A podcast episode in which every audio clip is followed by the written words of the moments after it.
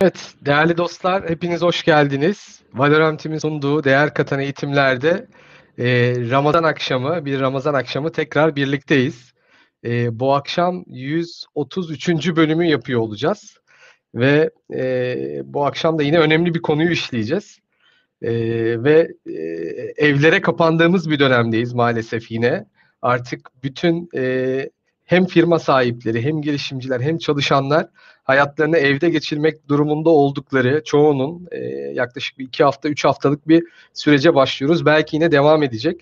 Tabii burada hepimiz için önemli olan şey bir an önce Türkiye'de bu e, pandemiyle alakalı yaşanan bu yoğun vaka sayılarının bir an önce düşmesi, gerekli önlemlerin, tedbirlerinin e, alınıp e, sonuç bulmasını ümit ediyoruz, gayret ediyoruz. Tabii bu e, kapanmayla birlikte birçok arkadaşımız e, işte kendi köyüne, memleketine ya da tatil beldelerine gittiler. Ben İstanbullarda, İstanbul'da kalanlardanım. Belki sizler de farklı farklı yerlerden izliyor olabilirsiniz e, bu akşam bizi. E, bu akşamın konusu e, aslında pandemiden etkilenen e, perakende sektörünün, kobilerimizin, işletmelerimizin, belki de girişimcilerimizin e, yaklaşık bir yıldır çok daha fazla ilgilendiği ya da ilgilenmek durumunda kaldığı konu yani dijital pazarlama e, olacak. E, ve bu konuda da çok uzman bir dostumuz bizimle birlikte olacak. Uzun yıllardır bu sektörde hem e, kendi yaptığı girişimlerle hem de eğitmenlik kimliğiyle birçok e, kişiye ve kuruma e, fayda sağlamış bir dostumuz. Dediğim gibi 133. programı yapıyoruz değer katan eğitimlerde bu akşam. Ee, eğer fayda görüyor ve beğeniyorsanız mutlaka sevdiklerinizle bizi paylaşmanızı isteriz. Bize yapabileceğiniz en büyük katkı bu olur. Ee, şu anda YouTube'da, Facebook'ta, Twitter'da, Twitch'te, Zoom'da e, her yerde canlı yayındayız. E, bu yayınlarımıza bir like atar, e, be, beğenir, like atarsanız algoritmalar bize daha fazla insana tavsiye ediyorlar. Bu da çok önemli. E, hatta yayınımızın linklerini sevdiklerinizle de paylaşabilirsiniz, iletebilirsiniz. Sorularınız olursa bu akşam, çünkü böyle sohbet şeklinde yapacağız. Konu gerçekten e, birçok katılımcının da merak ettiği, sorular sormak isteyeceği bir konu. E, bulunduğunuz platformlardan chat ortamına sorularınızı yazabilirsiniz. Onları kendisine ileteceğiz ve olabildiğince sorulara da birlikte cevap vermeye çalışıyor olacağız. E, misafirimizle. Evet şimdi ben e, sevgili Devrim Ekmekçi'yi de davet edeyim. Devrim Hocam hoş geldiniz. Hoş bulduk. Ziya Hocam nasılsınız? Teşekkürler. Bu arada vakit, vakit ayırdığınız için bu e, genelde gündüzleri eğitim yapıyorsunuz. Sabah sohbet ettik. Belki ilk akşam eğitimlerinden biri olacak sizin için bu. Evet. E, teşekkür ederiz. Çok sağ olun. Ee, başlamadan önce şimdi konu çok ilgi çekici. Herkesin merak ettiği bir konu eminim. Bir sürü sorular da gelecek bu konuyla alakalı. Böyle başlamadan önce e, ben kısaca bahsettim ama Devrim Ekmekçi kimdir, neler yapmıştır? Kısaca sizden dinleyebilir miyiz hocam? Tabii ki, tabii ki. Öncelikle herkese iyi akşamlar arkadaşlar. Umarım herkes açısından e, sağlıklı günler geçiyordur. E, ben de e, yaklaşık 20 senedir sektörün içerisindeyim. E, İstanbul Teknik Üniversitesi Elektronik Mühendisliği ve Bilgi'den de MBA'im var. E, 2000'li yıllarda aslında hikayem başlıyor. Dijital pazarlama tarafındaki hikayem. E, orada e, Türkiye'ye ilk web analiz e, ürünlerinin getirilmesi ve bunların servisleri verilmesi noktasında bir startup e, girişimimiz var. Daha doğrusu startup demeyeyim, girişim diyeyim e, ve Türkiye'de ilk bu hizmetleri e, veren firmalardan birisinin ortağıydı. E, sonrasında e, 2004'lü yıllarda kendi ürünlerimizi geliştirmeye başladık web analizi konusunda. E, sonrasında 2007 yılında sektöre Google Analytics'in e, ücretsiz girmesi sonrasında pivot yaptık ve pazarlama otomasyonu sistemi üretmeye başladık ve e, 2012 yılında da e, Doğuş grubuna exit edildi. E, o yüzden dijital pazarlamanın e, oldukça fazla bu yazılımları bilecek kadar derinine inme fırsatımız oldu. Hem de o dönemde geliştirdiğimiz ürünleri birçok firma için kullandırabilme şansımız oldu. E, 2013 yılında da Google Türkiye ile beraber çalışma imkanı oldu. Hala devam eden bir eğitmenlik serüveni orada devam ediyor. E, son dönemler e, birçok projenin içerisinde yer aldım e, eğitmen ya da danışman olarak. E, son iki senedir de e, yine bu, bu arada arada bir tane daha böyle startup girişim deneyimim oldu. Kendi şirketlerimi e, batırdım, çıkardım. E, son iki senedir de e, yine e, çok sevdiğimiz, e, üzerine çok titrediğimiz bir e, startup projemiz var. Yine dijital pazarlamayla ilgili. E, bunun üzerinde Örnado'da kurucu ortaklardan birisiyim. Süper. Teşekkür ederiz hocam. Yani e, dijital pazarlama Türkiye'de e, o ilk başladığı ve e, günümüze kadarki gelen o sürece ve tarihe şahitlik etmiş biriyle bu akşam yapıyor olacağız. Yani öyle 2 yıl, 3 yıl, 5 yıl tecrübeli öğrenmiş ve öğrendiklerini aktaran değil. E, hem kendisi için, çalıştığı kurumlar için hem kendi şirketi hem de işte eğitim verdiği belki yüzlerce, binlerce kişiye fayda sağlamış, değer katmış e, bir içeriği paylaşıyor olacağız. Süper, çok teşekkür ederiz. Tabii bizi izleyen e, hem sizin hem de bizim de böyle ortak bir sürü de arkadaşımız, dostumuz da var. Onların da selamları var. Şöyle chat ortamından ilettiler. Onların selamını da iletelim. Bu arada ben merak ettim. Şu anda Türkiye'nin nerelerinden bizi izliyor arkadaşlar? Chat ortamına böyle izledikleri şehri yazarlarsa bir bakalım gerçekten bu Covid göçü e, genelde İstanbul ve büyük şehirlerdeydi bizim izleyici kitlesi. Covid göçü ne yapmış? Herkes böyle farklı farklı şehirlere dağılmış mı? Ona da bir e, birlikte göz atmış olalım. Şimdi konu başlıklarına geçeceğiz. E, bu akşam e, şöyle birkaç tane başlığı okumak istiyorum. Nelere değineceğiz birlikte. E, bir kere COBİ'ler ve işletmeler için bu dijital dönüşüm sürecinde dijital pazarlamaya geçerken en önemli nokta durum tespiti. E, tam olarak e, ne durumdayım, e, nelere ihtiyacım var, hangi yoldan gitmeliyim, neler yapmalıyım bir durum tespiti yapacağız firmalar için sizinle birlikte. E, tabii e, güçlü taraflarını da bulmak çok önemli. Her işletmenin, her e, girişimin farklı e, kanalları ve farklı e, modelleri kullanması gerekiyor. Daha böyle hızlı başarıya ulaşabilmesi için. Onlara belki değineceğiz. Buralarda hedefler ne olmalı? Yani her işletme için doğru hedef bir midir? Ya da bu hedefler nasıl belirlenir? Belki bunlara birlikte değiniyor oluruz.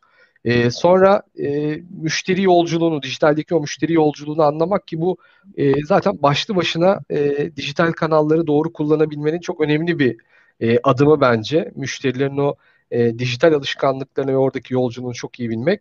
E, tabii bütçe ve bu bütçeyi de doğru kanallara bunu optimize edebilmek. Bunun altını çizeceğiz. E, başarıda başarılı olanlar neleri yaparak e, farklı. farklı yapıyorlar. Buna bakacağız birlikte. E, ve belki böyle başarı ve başarısızlık hikayelerine de birlikte değiniriz. Diyelim isterseniz şöyle bakalım hangi şehirlerden de e, bizi izleyen arkadaşlar var. Mesela biz e, Esat'la daha önce birlikte çalışıyorduk. Bizim bir startup'ımızda birlikte çalışma şansımız olmuştu. O Ankara'dan izliyormuş. Sonra Emine Hanım İzmir'de, Mersin'den var. İstanbul tabii ki yoğunlukta. Bursa'dan izleyenler var. Antalya'dan izleyenler var. Samsun'dan izleyenler var. Yani Türkiye'nin dört bir tarafından onlara da selamlar, sevgilerimizi iletmiş olalım diyeyim. Herkese çok sevgiler, selamlar. Evet. O zaman biz ilk şeyle başlayalım hocam. İlk sorumuzla başlayalım. Bir kobi, bir işletme e, işlerini, süreçlerini dijitale taşımak isteyen ve e, biraz da böyle rakiplerinin de önüne geçmek isteyen e, bir e, firma için e, doğru bir analiz ve doğru durum tespiti nasıl olur? Nereden başlamak? Bunu nasıl tespit etmek doğru olur? Buradan başlasak uygun olabilir. Çok güzel. Ben aslında biraz da böyle yaşadığımız olaylardan da örneklerle de böyle anlatayım. Bize e, geliniyor mesela e, bu tabii eğitimci kimliğimiz, mentor kimliğimiz de olduğu için e, ya da firmalarda hizmet veren kimliğimiz de olduğu için e, firma diyor ki mesela beni e, şu noktadan şu noktaya getirebilir misiniz diyor ama geldiği e, bulunduğu noktayı e, doğru tarif edemeyebiliyor. E, bunlar için de aslında yapılmış e, bir takım e, şeyler var. Olgunluk modelleri diye geçiyor. Dijital olgunluk modelleri. E, bunlar da genelde 5-6 basamağa ayrılıyor dijital olgunluk modellerinde firmalar. E, bunlardan hangi basamakta olduğunu iyi tespit edebilirlerse firmalar ya da onlara yardımcı olan firmalar bir sonraki adımları ve de bulunduğu adımın gereksinimlerini tam olarak sağlamaları ve sonraki adımları da teker teker çıkmalarını sağlamak önemli oluyor. Genelde bize gelen e, başarısız hikayelerinde ya da böyle sapmalarda, dalgalanmalarda şunu fark ediyoruz. E, bize geldiğindeki bahsettiği ihtiyaç üçüncü adımdaki ihtiyaç ya da yaptıkları şeyler üçüncü adım. Ama bakıyoruz birinci adımdaki boşluklar doldurulmamış, ikinci adımdaki boşluklar doldurulmamış. Ne dersek mesela hani birinci adımın açları nelerdir diye kabaca bahsetmek istiyorum. Ee, şöyle ki mesela e, ilk önce dijital varlıklarınızın hepsinin tamamlanmış olması gerekiyor. Bunu da bir e, metafor olarak kullanmak gerekirse nasıl e, fiziksel dünyada bir ofis açacaksanız ilk önce bir ofisi kiralıyorsunuz. İçerisine boya yaptırıyorsunuz. Mobilyalarınızı taşıyorsunuz oraya, masalarınızı, sandalyelerinizi yerleştiriyorsunuz. Aslında dijital dünyada şeyler e, normal varlıklarınızı, dijital varlıklarınızı, web sayfanızı, Google Benim İşlerim kaydınızı, sosyal medya hesaplarınızı ilk önce oluşturuyorsunuz. E, bunları içlerine e, bizim mobilyalarımız diye belki e, bahsedebileceğimiz içeriklerini değiştirmeniz gerekiyor.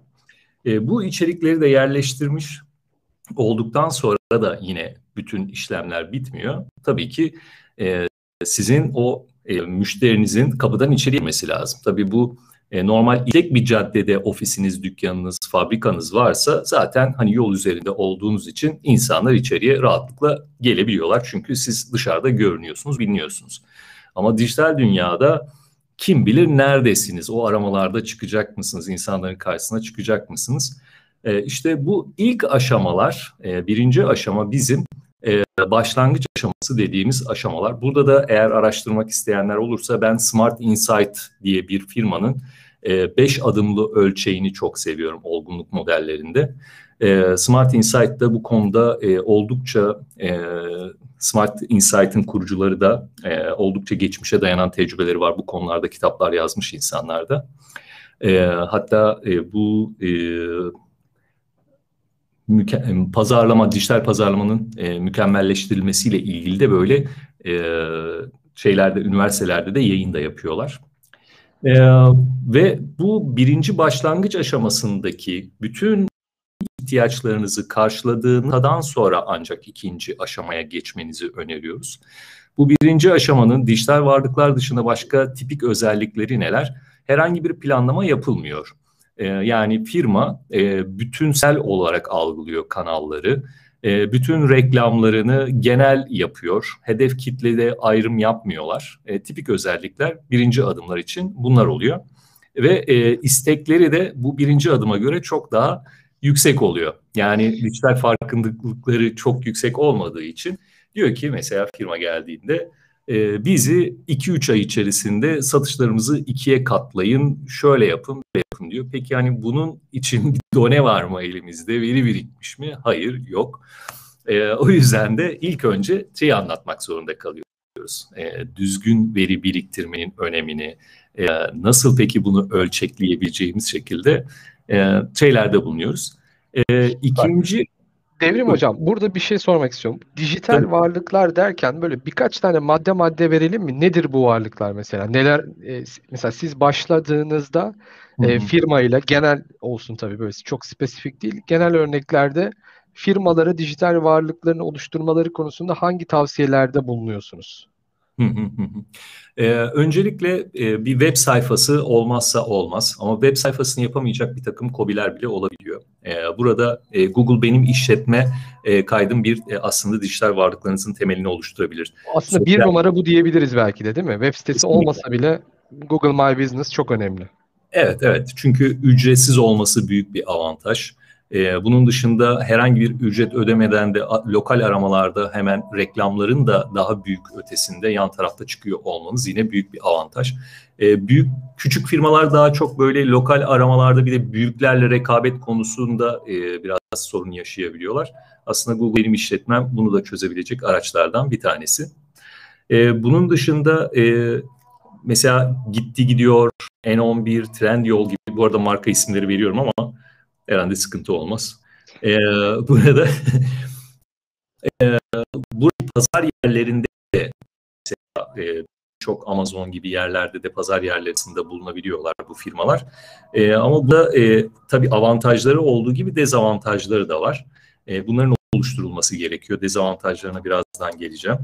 E, sosyal medya hesaplarının oluşturulması. Tabii burada sosyal medya hesaplarını oluştururken de tabii müşterilerinin hedef kitlelerinin nerede gezdiğine göre de o sosyal medya hesaplarının oluşturulması önemli.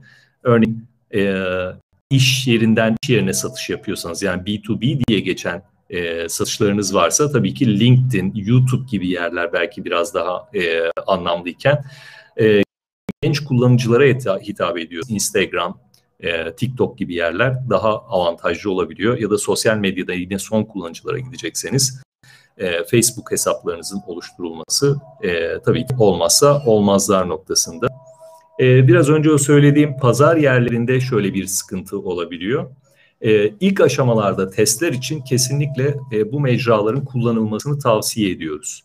E, yani e, bu pazar yerleri, e, N11 gitti gidiyor gibi yerler, Amazon gibi yerler ya da e, diğer aklıma gelmeyen isimleri de söylememekle şey yapmış olmayalım. E, bu tür yerlerde aslında veri bu sistemler üzerinde birikiyor.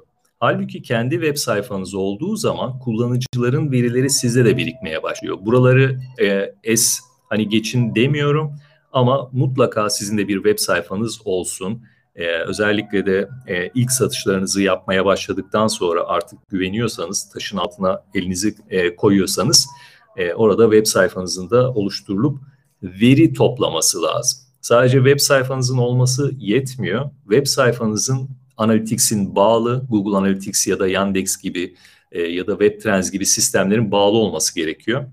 E, tabii ki bunların bir kısmı ücretli, bir kısmı ücretsiz. O Omniture gibi, WebTrends gibi sistemler devasa sistemler. E, bunlar genelde daha büyük firmalar tarafından kullanılıyor. Ama Yandex, e, Metrika ya da Google Analytics gibi ürünlerse ücretsiz olarak bağlayabileceğiniz ve sürekli veri biriktireceğiniz sistemler.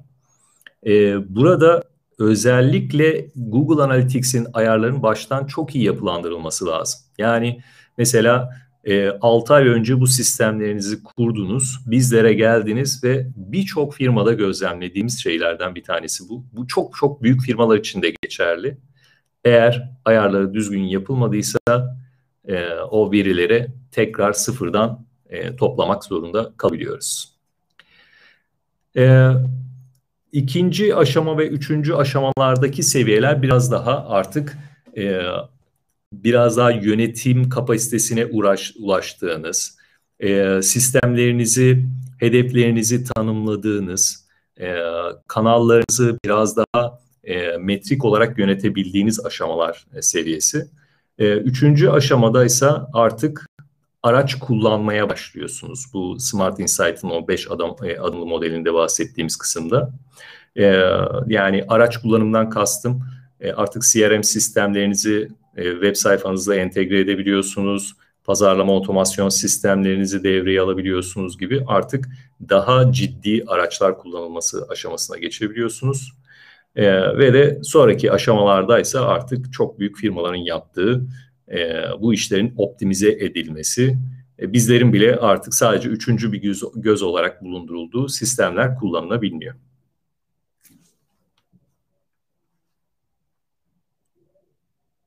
Pardon sesim kısıkmış. Buraya kadar anlattıklarımızı bir kobi, bir işletme sahibi e, kendisi yapmak istese ona neler önerirsiniz? Ya da kendisi yapamıyorsa dışarıdan hizmet alacak olursa e, bu hizmeti alırken nelere dikkat etmeli? Evet, evet. Orası da aslında çok güzel. Nereye yoğunlaşmalı ee, bir kobi? Ee, mesela pazara yeni mi giriyor?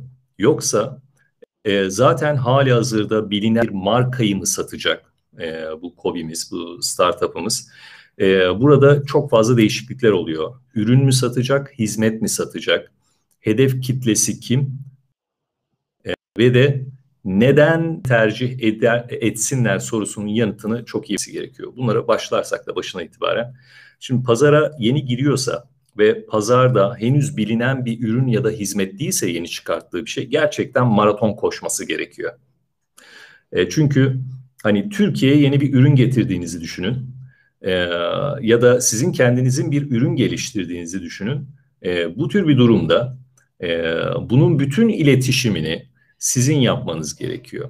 Halbuki e, ma, mevcut bir ürünün, markanın temsilciliğini yapıyorsanız ya da bir telefonu satıyorsanız, marka bir telefonu satıyorsanız, marka bir takım işte beyaz eşya, küçük beyaz eşyalar gibi şeyleri satıyorsanız e, zaten markalar bilinmiş durumda. E, o yüzden sadece sizin e, doğru insanların karşısına çıkıp e, buradaki talebi kendinize doğru çekmeniz yeterliyken e, pazara yeni giriyorsanız e, neden sizi alsın o müşteriler? Bunun yanıtını iyi vermeniz gerekiyor ve sürekli müşteriyle iletişim halinde kalmanız gerekiyor. E, bu noktada en büyük şeyimiz e, yol gösterirken tabii ki bir uzmandan yardım alınması. Eğer kaynakları yeterli seviyedeyse özellikle de kendi markalarını oluşturacaklarsa bir marka danışmanından yardım almaları işlere yarayabilir. Eğer e, marka danışmanı konusunda herhangi bir yardım olacak bütçeleri yoksa bol bol test yapmaları gerekiyor ve hedef kitle niye sanki böyle bütünmüş gibi görüyor genelde e, çoğu firma. Aslında e, hedef kitlemiz e, çok fazla farklı insanlardan oluşabiliyor ve bu hedef kitleye vereceğimiz mesajlarda tek bir mesajla onları ikna etmeye çalışıyoruz. Yani yapılan hatalardan bir tanesi bu oluyor. Örnek olarak vermek gerekirse e, mesela bir e, ebeveyn olduğumuzu düşünelim e, ve de işte çocuğumuzu da okula göndereceğiz.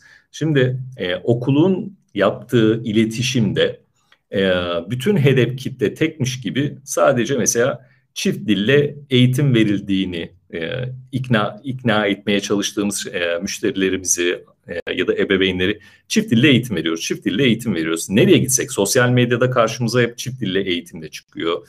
Google'a giriyoruz aramalarda hep çift dille eğitim veriyor. Bu nasıl yanlışsa aslında burada da hedef kitleyi biraz daha böyle karışık kuru yemiş gibi düşünebilirsiniz. İçerisinde fındıklar var, fıstıklar var. Ondan sonra işte burada başka leblebiler var. Bunları ayırdığınız zaman bunların her birisine, her bir hedef kitlenize farklı farklı mesajlarla çıktığınızda daha iyi etkileyebiliyorsunuz. İşte bu noktada genelde yapılan yanlış e, şeyler tarafında tek bir kanal kullanılması, tek bir mesaj kullanılması e, ya da e, elimizdeki hani çivi ise pardon çekitse her şeyi çivi olarak görebiliyoruz. Burada biraz daha böyle yardım alınması, bu noktalarda e, bu işleri daha önceden yapmış ajanslarla, firmalarla çalışılmasında ya da uzmanlarla çalışılmasında fayda görüyorum.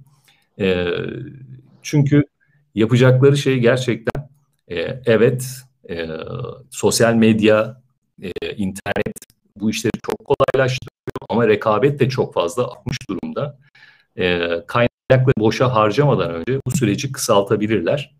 E, bu konularda destek almalarında oldukça faydalı olur.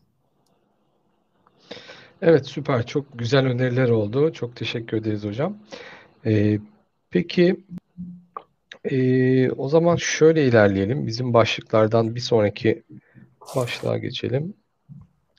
Şimdi sorular da geliyor ama konu dağılmasın diye o soruları da sona bırakalım. Doğru, doğru, evet. Evet, yoksa konu dağılacak. Ee, peki e, hedefler ne olmalı hocam? Mesela hedefler demiştik. Nasıl bir başlangıcı, doğru bir e, analizi yaptıktan sonra, doğru bir stratejiyi belirledikten sonra hedefleri de belirlemek gerekiyor. Tabii. Şimdi orada da ne tür bir işi olduğuna göre de hedeflerimiz de değişiyor. Ee, örnek olarak e, vermek gerekirse e-ticareti yapıyorsa e, burada hedeflerimiz daha çok satış yapmak üzerine e, konumlanması gerekiyor ve burada da hedefler bir birim marka bilinirliğini elde etmeye oynamalılar. Eğer özellikle e, kendi ürünlerini satacaklarsa bu insanlar marka bilinirliği yapacaklarsa öncelikle en başta koşturmaları gereken şey yani maraton olarak bunun peşinde koşmalarını tavsiye ederim. Ee, bir birim marka bilinirliğini elde ettikleri zaman orada sanki böyle kameraya alıyormuşsunuz gibi bütün çalışmalarınızı kameraya alıyormuşsunuz gibi düşünün. Bir birim marka bilinirlikleri elde ettiklerinde geriye dönüp ne yaptılarsa onu iki katına çıkarttıklarında aslında iki birim marka bilinirliğine ulaşabilirler ve o ana kadarki satışlarını arttırabilirler. Çok gözden kaçan bir şey aslında bu e, marka bilinirliği edinilmesi kısmı. E, bu tarafta e, öncelikle önerimlerden bir tanesi bu olur. E, bunun dışında e, tabii e dışında da e, firmalarda e, marka bilinirliği e, değil form doldurulma kısmındaki yani web sayfasına insanlar geldiğinde sadece e-ticaret yapılarak ulaşılmıyor. E, web sayfasına gelen insanların form doldurarak ulaştığı ya da telefon açarak bizlere ulaştığı çeşitli seçenekler de mevcut. E, bu tür durumlarda da bizlerin müşteri edinme maliyetlerimizin ne kadar olduğu, hangi hedef kitlelerden insanları aslında hangi mesajlarla etkilediğimiz zaman ne kadar maliyet oluştuğu gibi şeyleri e, bilmelerinde fayda var. Buna müşteri edinme maliyeti, e, ondan sonra müşterinin bizdeki kalış süresi dediğimiz lifetime value, e, müşterinin yaşam boyu değeri dediğimiz şeyleri ölçeklemeleri ve bunları daha doğrusu ilk önce bulmaları, sonrasında da bu miktarı olabildiğince arttırmaları gerekiyor. E, işte bu tarafta e, yapılması gereken şey o veriyi düzgün tutarlarsa baştan itibaren bu şekilde o verini hangi doğru çalışmalar bize doğru müşterileri getirmiş, hangi çalışmalarımızın sonucunda biz daha düşük maliyetle müşteri edinmişiz bunları tespit edebiliyoruz ve bunları ölçekleyebiliyoruz. E, bu noktada e, bu kanalların kullanılmasında e, özellikle veriyi mutlaka tutalım. E, bu veriden de yararlanarak daha sonraki e, adımlarımızı planlayalım diyoruz. Evet, şimdi Azerbaycan'dan da izleyen dostlarımız varmış bu arada. Sadece Türkiye'den değil, e, yurt dışından da izliyorlar.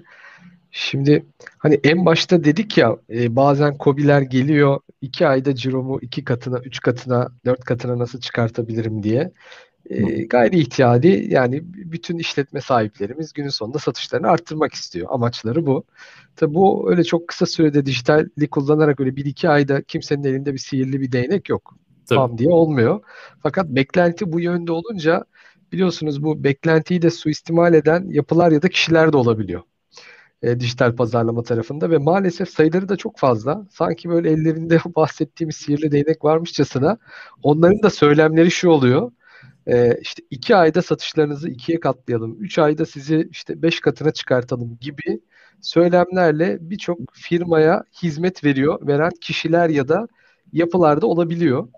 Ee, şimdi onlardan da bahsetmiş yorumlarda e, Zoom'daki şeylerde arkadaşlarımız, dostlarımız.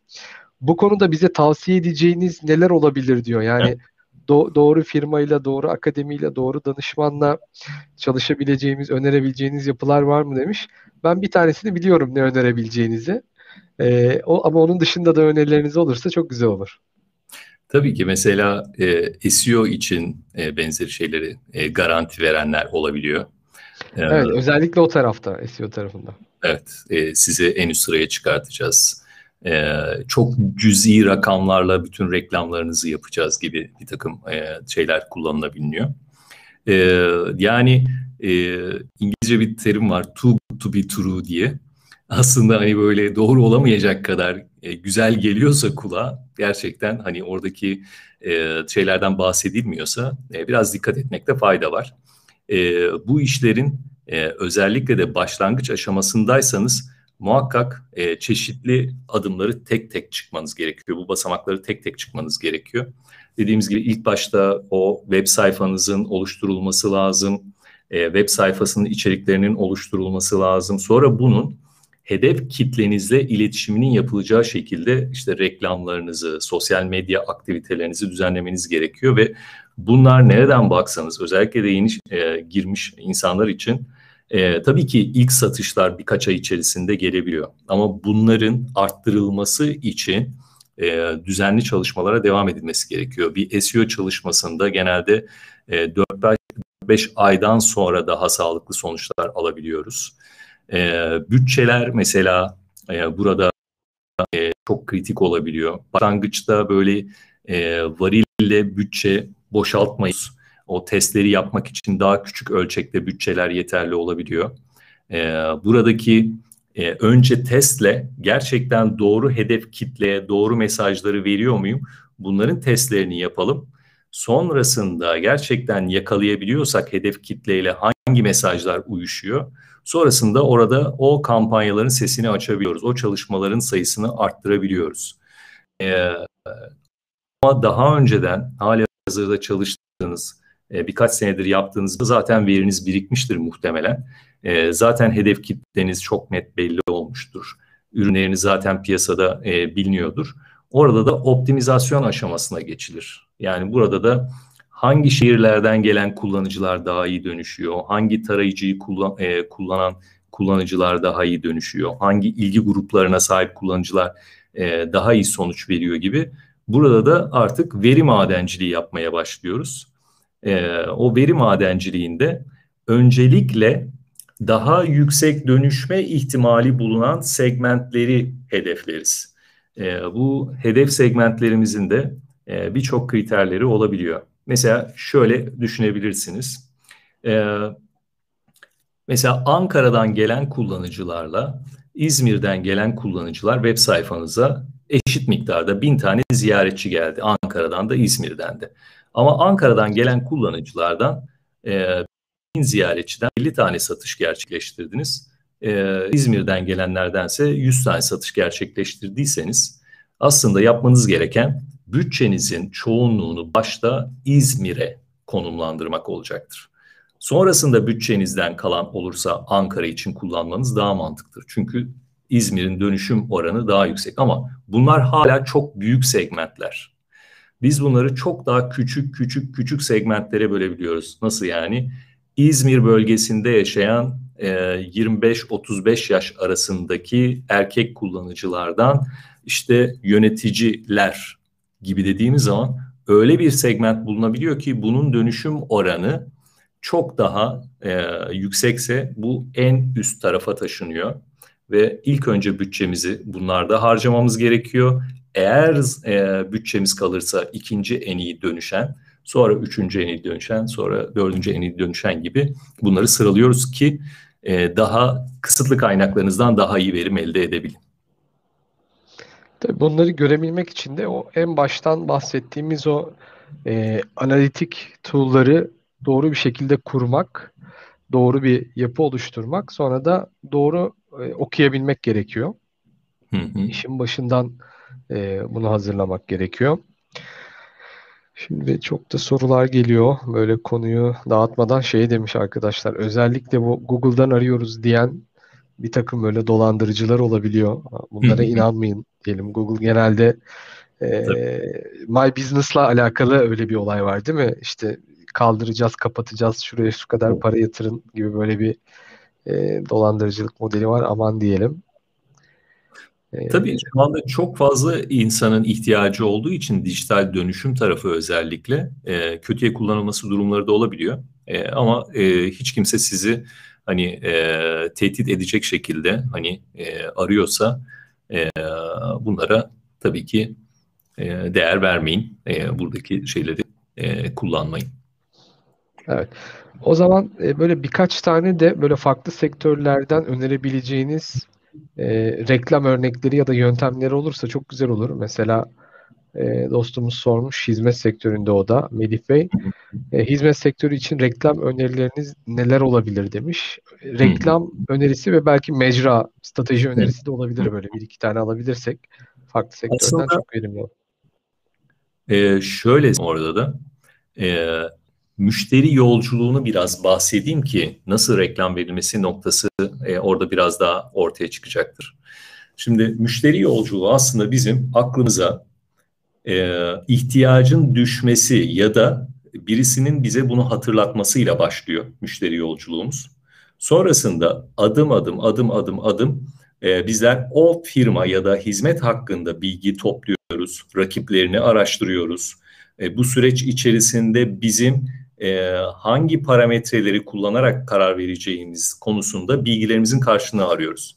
Örnek olarak vermek gerekirse e, biraz önceki şeyden bahsettik. E, eğitim sektöründen bahsetmiştik ama başka bir alana geçelim. Mesela e, bir araç alacağız. Biz e, üniversiteden yeni mezun olduk ve de artık işe de başladık. Bir tane araba almak istiyorum. Nasıl başlıyorum ara? E, işte bir araç ihtiyacım varsa çok detaylı bilmiyorsam henüz daha. İlk önce işte en uygun ekonomik fiyatlı araçlar diye aratabilirim. Sonrasında e, bilgi seviyem giderek arttığı zaman da e, en sonunda müşteri yolculuğunun sonunda da artık fiyatı, markası, tarihi, kilometresi belli bir şeye dönüşecek bu yolculuk. Ama bu noktada en başından başladığım andan itibaren tek bir yerde bitmiyor. Yani biz bir tane parametrenin doldurulmasıyla aslında karar vermiyorum.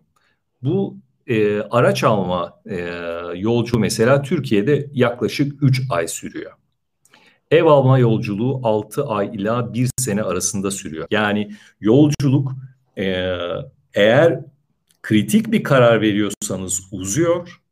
Daha böyle kalem alacaksanız ya da çok daha spesifik küçük bir şey alacaksanız tabii ki günlerle haftalarla sınırlı da olabiliyor.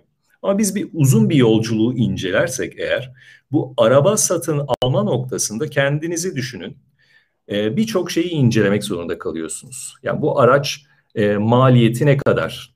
Benzinli mi? Dizel mi? E, ondan sonra işte e, ne kadar hız yapıyor gibi yüzlerce belki parametreyi inceliyorsunuz. Ve o parametrelerin her birisi hakkında bilgi seviyeniz arttıkça da artık sonuca yaklaşıyorsunuz. Yani cebinizde paranız varsa, kaynaklarınız varsa bunu almak için en son noktada da e, bu işi sonuçlandıracak noktaya geliyorsunuz. Siz bir araç firması olduğunuzu düşünün. Ve de web sayfasında bütün bilgileriniz var ve kullanıcılarla da e, iletişiminizi e, o kullanıcıların karar vermesi için gerekli olan parametreler üzerinden yapmıyorsanız eğer e, sonuçta sadece web sayfanızda bütün bilgilerinizi yazdınız diye e, o insanlar gelip sizi bulup sizi tercih etmiyorlar. Yani onların karar verme, araştırma yaptırdıkları bütün kanallar üzerinde sizlerin bulunmanız gerekiyor. Ee, Aslında onları... o müşteri müşterinin o ürünü almadan önce aklına gelecek bütün sorulara cevap olacak içerikler üretmek gerekiyor, değil mi? Ya bu bazen bazen işte ne bileyim video video içerik çok fazla tüketiliyor şu anda. Çok kıymetli. Ee, tabii şey tarafında SEO tarafından ne kadar hala şey metin çok daha değerli gibi tahmin ediyorum ben. Çünkü kolay e, şey yapılabiliyor. E, hem video hem de metin olarak e, müşterinin yaşayacağı o zorlukları, sıkıntıları, problemleri, soru işaretlerini dediğiniz gibi yani kendinizi müşterinin yerine koyup e, onları böyle adım adım çıkartıp sonra da onlar üzerine çalışmak lazım. Ben ne anlatırsam, ne söylersem, nasıl bir video çekersem burada müşterinin işini kolaylaştırır ve bana teşekkür eder diye düşünmek mantıklı olabilir. Evet yani oradaki tek kritik nokta eskiden daha çok mesela bu şeydeydi. Hani biz web sayfasında e, çekelim ziyaretçilerimizi. Nasıl olsa web sayfasında her şey var orada okur. Yani biraz daha müşteri kendisi ilerlesin tarafı e, kullanılıyordu. Bu rekabetin olmadığı dönemlerde, bu kadar yoğun kullanılmadığı dönemlerde doğru olabilirdi. anda tamamen ön saflarda onların e, karşılamamız gerekiyor. Ön saflardan kastım da bu kullanıcılar nerede geziyor? Sosyal medyada geziyorsa sosyal medyada karşısına çıkıp bu parametrelerin her birisinde bizim neden tercih edilmemiz gerektiğinin iletişimini yapılması gerekiyor. Örnek olarak vermek gerekirse diyelim ki benzinli araç ve en iyi markada e, en iyi hız yapan araç bizde ise o zaman gidip bunu web sayfamızda değil sosyal medyada o insanlar gezerken dikkatini çekip bu bilgiyi vermemiz gerekiyor. Başka bir aşamada ve kullanıcıyla bir kez değil onlarca kez temasta bulunmam gerekiyor. İnternette gezerken, sosyal medya hesabında, web sayfama geldiği zaman, yeniden pazarlamayla tekrar tekrar karşılarına çıktığımda adım adım adım adım onların bilgi seviyesini arttırmam ve rakiplerden daha çok bunu sahiplenmem. Onların bilgi seviyesini arttırmamda satış baskısı olmadan onlara katkıda bulunmam gerekiyor ki beni tercih etsinler. Bu evet. emlak sektörü içinde e, yine aynı şekilde eğitim sektörü içinde e, ondan sonra e-ticaret sektörü için genelde aynı. E, bu müşteri yolculuğunu ne kadar iyi anlayabilirseniz bu müşteri yolculuğunda hangi parametreleri kullanarak karar veriyor müşteriler? E, burada müşterilerinizi sizlerle temas ettiği noktalarda yüzlerini güldürebilirseniz, iyi hissettirebilirseniz e, tercihleri de sizden yana olabiliyor. E, bunun çok iyi yürütülmesi gerekiyor. Ama ben her şeyi yaptım, web sayfasına gelsin, burada bulsun, içeriği bulsun e, gibi e, daha böyle hmm, pasif modda kalırsanız da tabii rakiplerinize kaçırma şansınız çok daha yükseliyor. Evet, şimdi çok güzel sorular var. Zoom'dan Mustafa Bey sormuş. Ee, belki böyle bir farklı bir e, örnek olarak da bu soruya cevap verirsek güzel olabilir. Ee, demiş ki biz e, eski bir alyans firmasıyız. Web, web sitemizi yeni açtık. Toptan alyans üreticisi ve pazar pazarlamacı olmamız nedeniyle ana hedef kitlemiz kuyumcular demiş. Hı hı. Yani aslında biraz B2B iş yapıyor. Nasıl bir lansman ve kampanya stratejisi uygulamalıyız? Önerileriniz ne olur demiş. Hı hı hı. Mesela ne, ne önerebiliriz e, Mustafa Bey? Tabii ki şunu e, yapmamız lazım ilk önce. E, yani bu hedef kitlemiz e, kuyumcularsa kuyumcular çok nelerde diyorlar, ne tür şeyler aratıyorlar. E, amaç kitlesi dediğimiz aslında e, bir şeyimiz var, e, bir metot var. Bu kuyumcuların genellikle arattığı kelimeler, genellikle girdiği kelimeler e, hafta içerisinde bu insanlar nelere bakıyor? E, mesela altın fiyatlarının nasıl değiştiğine bakıyorlar. E, rakiplerinin sayfalarına bakıyorlar. E, bir takım bilgileri okudukları yerler var. Değil mi? E, bunları arattıran insanları mesela internet üzerinde gezerken yakalayabileceğimiz çeşitli teknolojiler var. Mesela e, bu Google tarafındaki display reklamlarla e, bu hedef kitleye e, ulaşabilmemiz mümkün.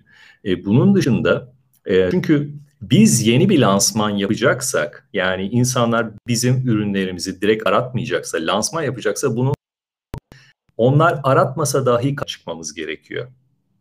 Yani internette gezerken de karşılarına çıkmamız gerekiyor. Sosyal medyadayken de karşılarına çıkmamız gerekiyor.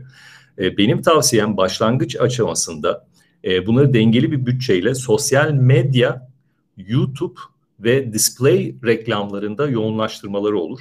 E, başlangıç aşamasında bunlara yaklaşık e, eşit dengede dağıtabilirler.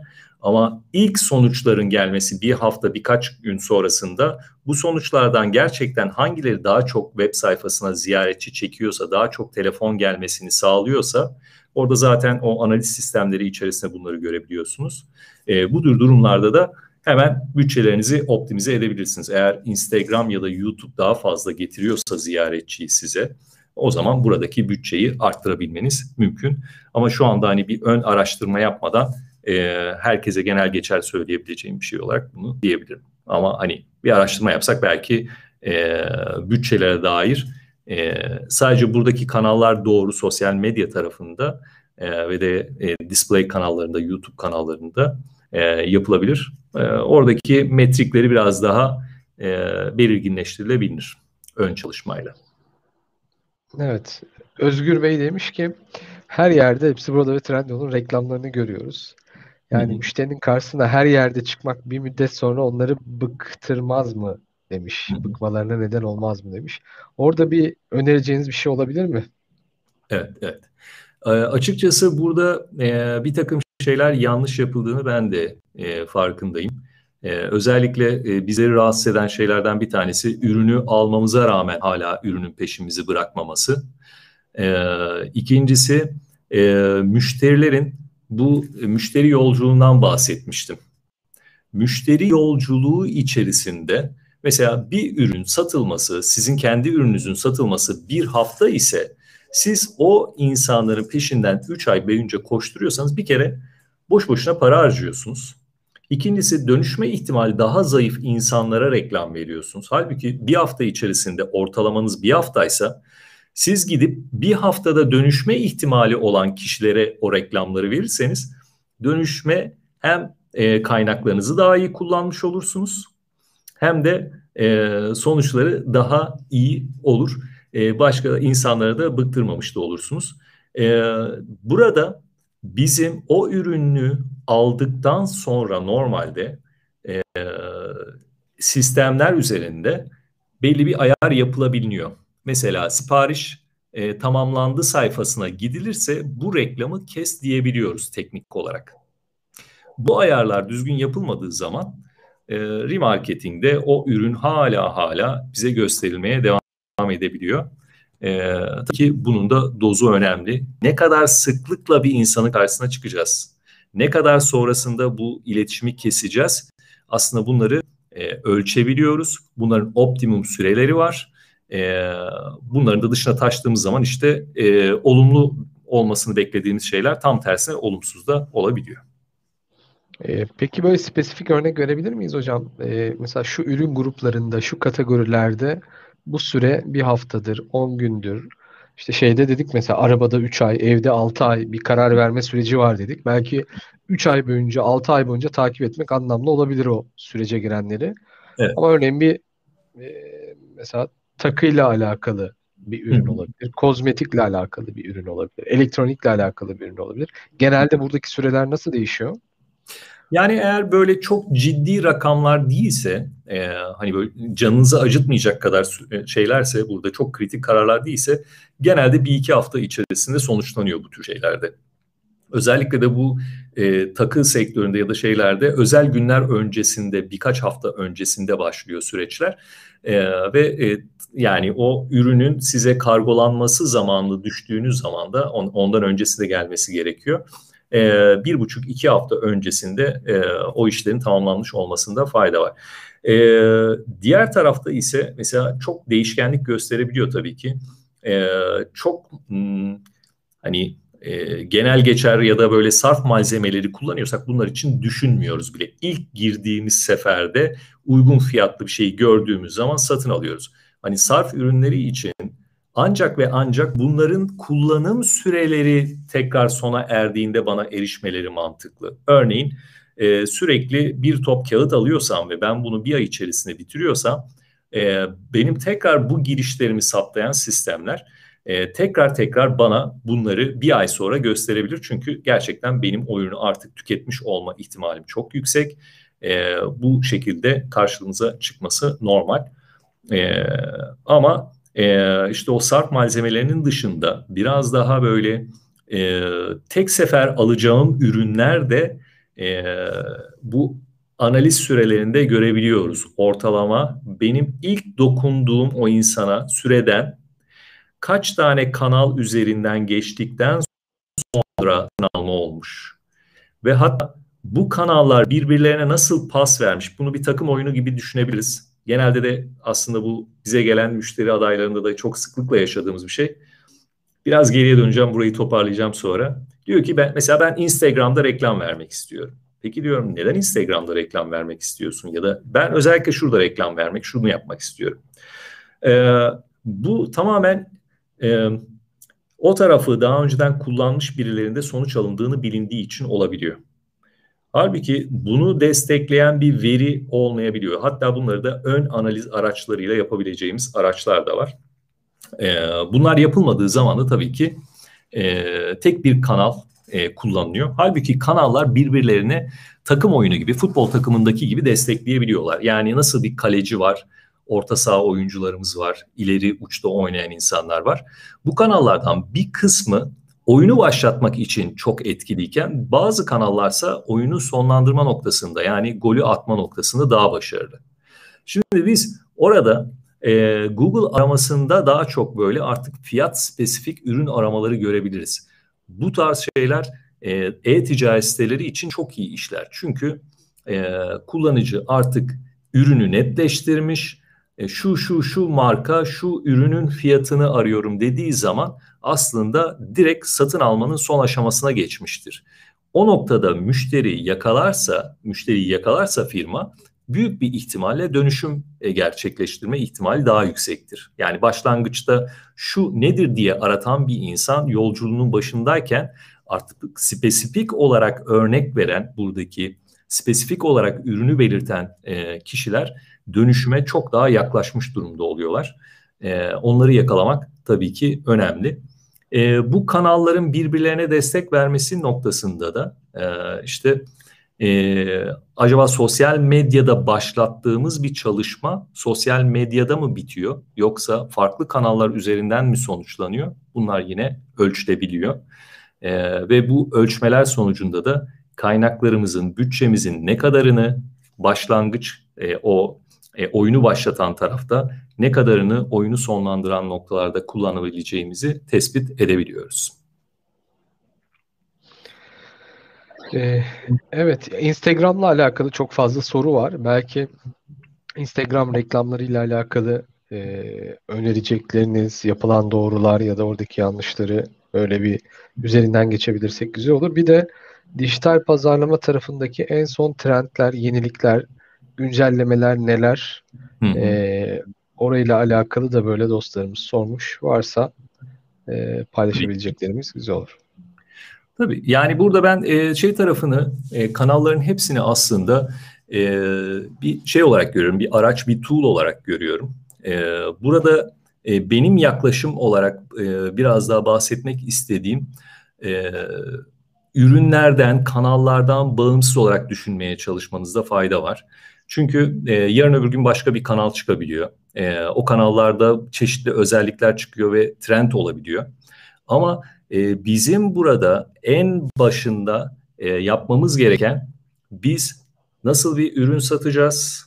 Bu üründe e, aslında başlangıçta nasıl bir metodolojiyle ben e, ürünümün sattığından emin olacağım, bu satışların arttığından emin olacağım. Bunun altyapısını kurmak çok daha önemli hale geliyor.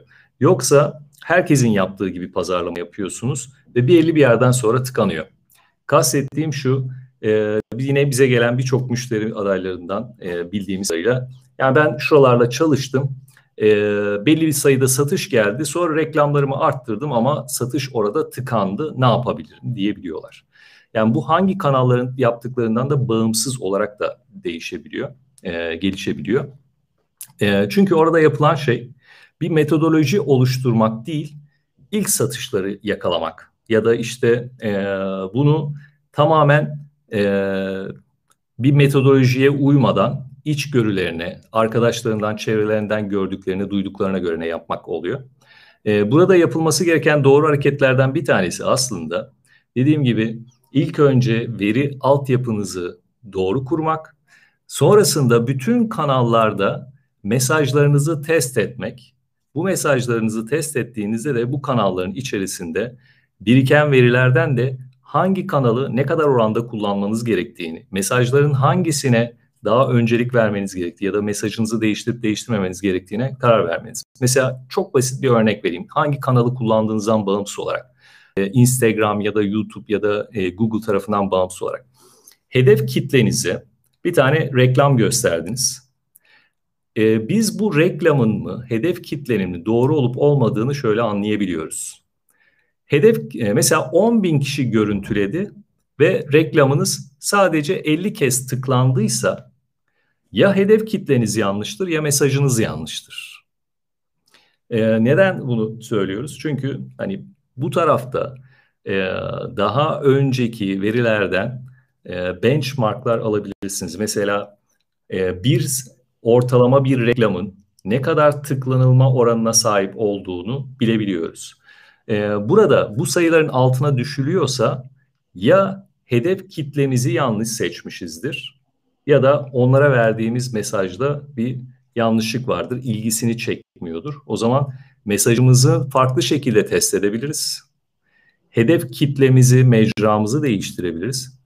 E, hedef kitlemizden eminsek tabii ki daha önce mesaj e, verip de satışların geldiğini biliyorsak, e, olumlu sonuçlar geldiğini biliyorsak tabii burada da e, yapmamız gereken mesajın değiştirilmesi ya da farklı kanallar üzerinden o hedef kitlelere ulaşılması da olabilir. Çünkü e, o mesaj e, gösterdiğimiz kitleden eminiz ama o kanalda işlemiyorsa e, acaba zamanlamamız mı yanlış, e, doğru yerde mi yakalamadık e, bunları da kontrol etmemiz gerekiyor.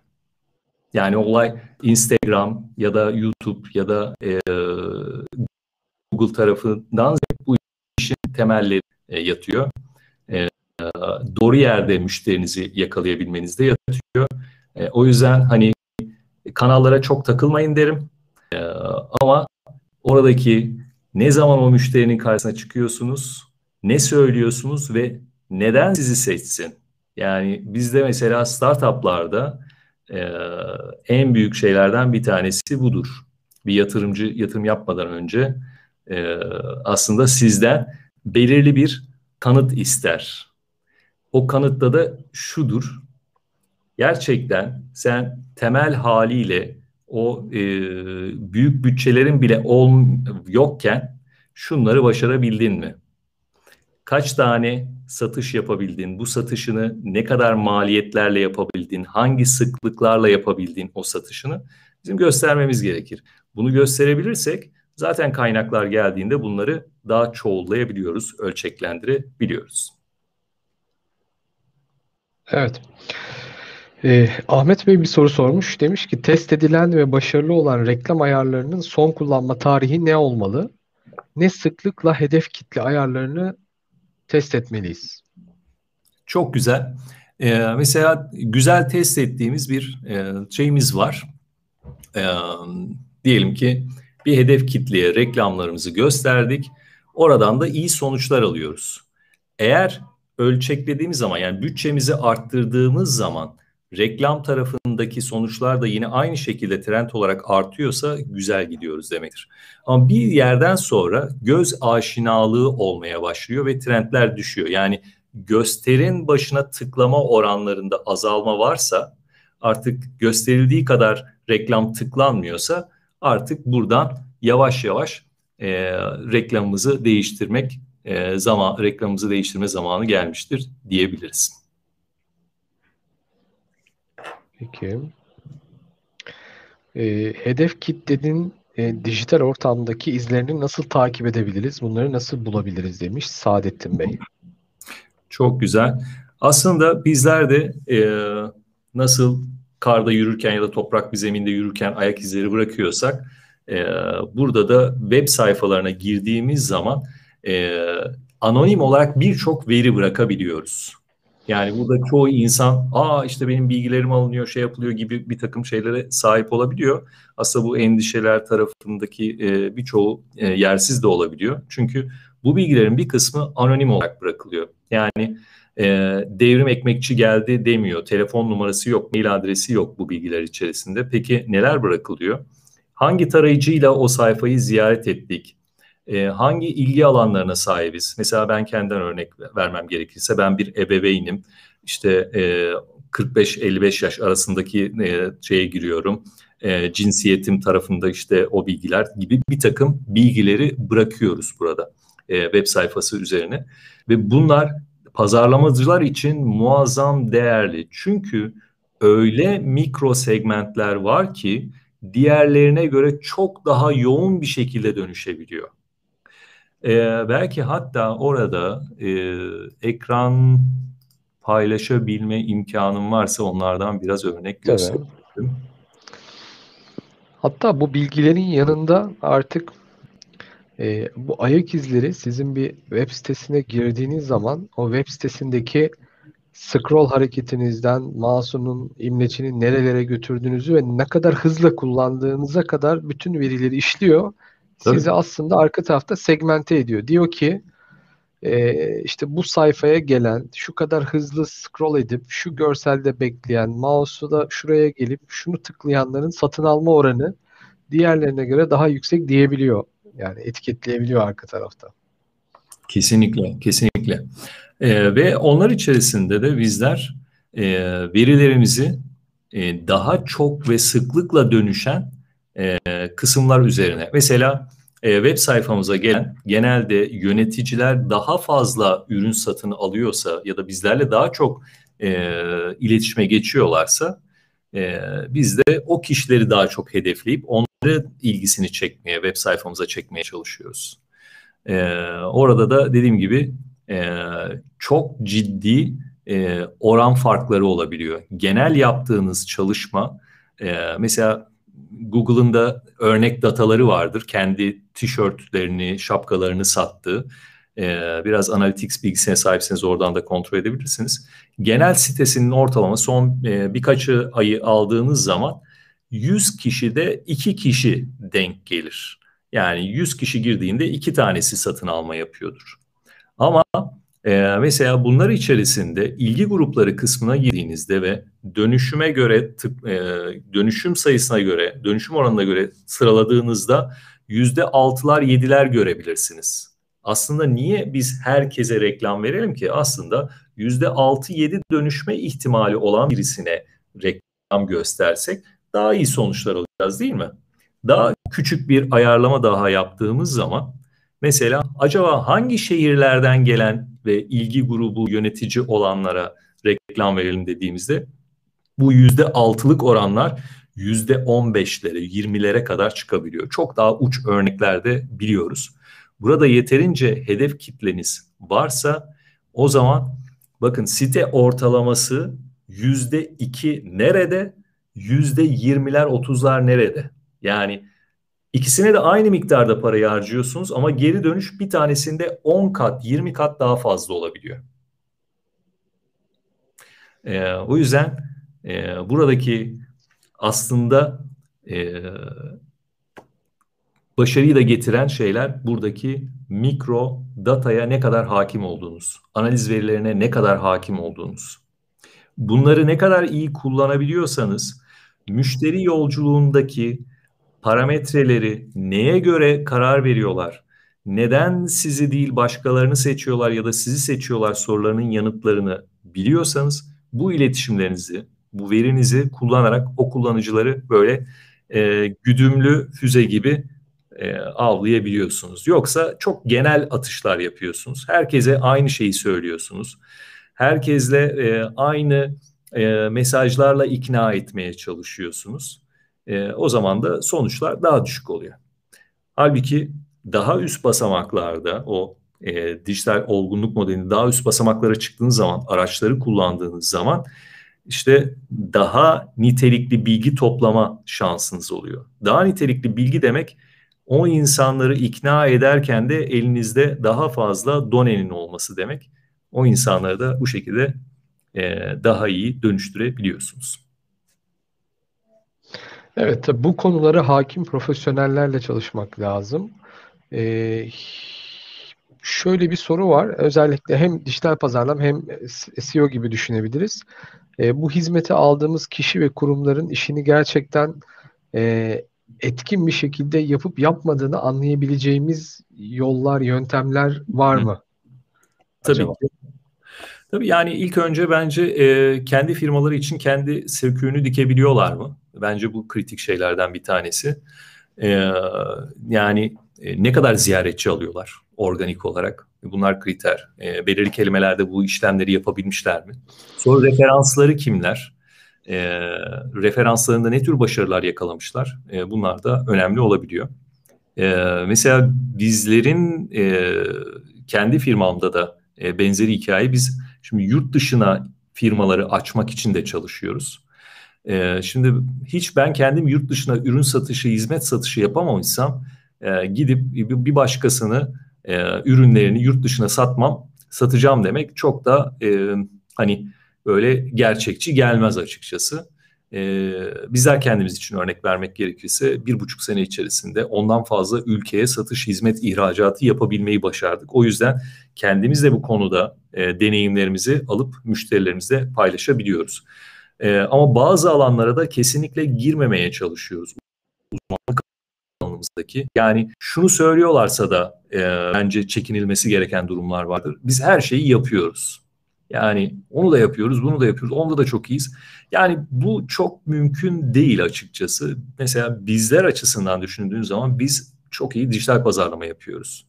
Ama web sitesi işi geldiği zaman o işi partnerlerimizle paylaşıyoruz. Ya da çekim yapılması gerektiği zaman bu işi yapmıyoruz diyoruz. Çekim için uzmanlaşmış başka ekiplerle çalışabilirsiniz diyoruz. Ya da e, marka danışmanlığı kısmında belli bir yere kadar hani sizlere yönlendirici olabiliriz ama hani ihtiyacınız bir marka danışmanıysa e, bunu yapmıyoruz diyoruz.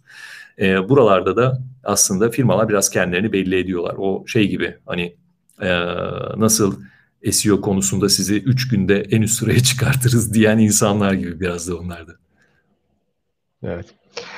Peki hocam ya soruları elimden geldiğince toparlamaya çalıştım ben. E, süremizi de bir saati doldurmak üzereyiz. Hatta doldurduk galiba.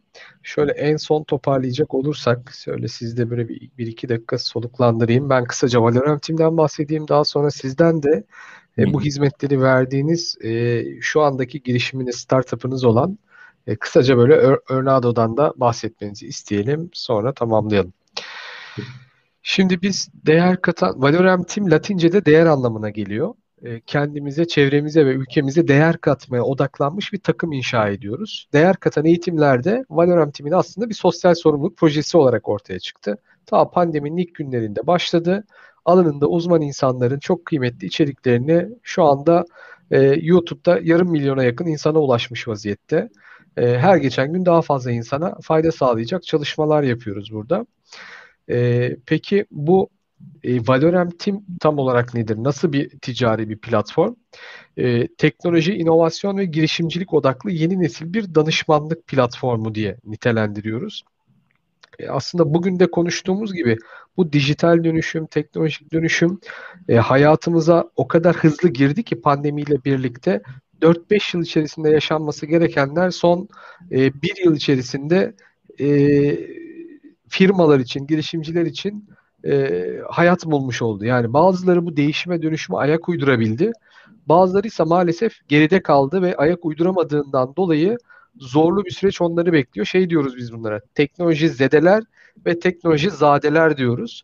İşte teknoloji zade olmanın önemli adımlarından bir tanesi de bu akşam konuştuğumuz bu dijital pazarlama stratejisini doğru belirleyip e, doğru bir e, aksiyon planı çıkartabilmek. Çünkü artık müşterilerimiz eskisinden daha fazla e, online ortamlarda vakit geçiriyor ve siz nasıl kendinizi ve firmanızı doğru konumlandırırsanız müşterilere o kadar hızlı ulaşabiliyor olacaksınız. Ama sadece müşterilere ulaşmak yetmez. Aynı zamanda şirketinizin içerisindeki dijital dönüşüm süreçlerini de tamamlamanız gerekiyor. Biz burada şöyle bir çözüm e, ortaya koyuyoruz. Türkiye'de sizler gibi çok değerli mühendislerin ürettiği harika yazılım çözümleri var ve bu yazılım çözümlerinin e, hepsinin ortak bir amacı var. Aslında firmalara değer katıyorlar. Kimisi maliyetleri düşürüyor, kimisi karlarını arttırıyor, kimisi müşterilerini arttırıyor, kimisi risklerinden koruyor onları gibi gibi alternatif yazılım çözümleri var. İşte buradaki bu yazılım çözümlerini firmalara değer katacak şekilde kurduğumuz bir köprüyle Valorem Team üzerinden firmalara ulaştırıyoruz ve insanlara, firmalara ve insanlara dijital za, e, teknoloji zade olabilmenin yolunu aktarıyoruz bir anlamda. Tabii bu iş modelinin hem COBİ'lere hem de girişimcilere e, kendi network'üne bu yazılım ürünlerini önererek gelir elde etmek isteyen girişimcilere aynı zamanda e, evden çalışarak gelir elde etmek ki artık bu şey haline geldi bir önümüzdeki yıllarda bir standart haline geliyor olacak. Yani evinizden ve mekandan bağımsız bir şekilde işinizi büyütebilmek e, önemli bir e, imkan, önemli bir ayrıcalık haline gelecek ve bu modelle nasıl büyütebileceğinizi Valorant iş modelinde e, detaylarını dinlemek isterseniz bu kare kodu cep telefonunuzda okutun. Orada 20 dakikalık bir video var. Bir göz atabilirsiniz detaylarda. E, tabii bu eğitimler e, sizin geri bildirimlerimiz bizim için çok önemli. Hangi konuları, hangi uzmanlarımızı, konu başlıklarımızı incelememizi istersiniz bu eğitimlerde mutlaka bize bildirin. Yine buradaki kare koddan geri bildirimlerinizi iletebileceğiniz bir mecra açılacak karşınıza. E, sonrasında şimdiye kadar bu akşam 133 dedik. E, hepsi birbirinden kıymetli, harika eğitimler var.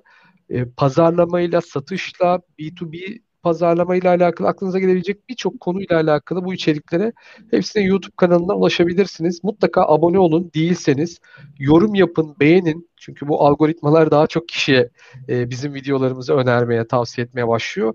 Ve sevdiklerinizle paylaşın. Sosyal medya hesaplarınızdan, WhatsApp gruplarınızdan e, bize sağlayabileceğiniz en büyük fayda, katkı, teşekkür bizi sevdiklerinize önermek şayet memnun kalırsanız diyelim. Sadece YouTube kanalında değil, e, aynı zamanda bütün eğitimleri podcast'e çeviriyoruz. Ses kayıtlarını podcast kanallarına yüklüyoruz. Spotify'da, Apple Podcast, Google Podcast gibi kanallarda da bu eğitimlerin hepsini spor yaparken, gezerken, e, seyahat halinde kulaklığı takıp hepsini daha sonra dinleyebiliyorsunuz. E, bunun da e, podcast'ini birkaç gün sonra yine kanallarımıza yüklüyor olacağız diyeyim.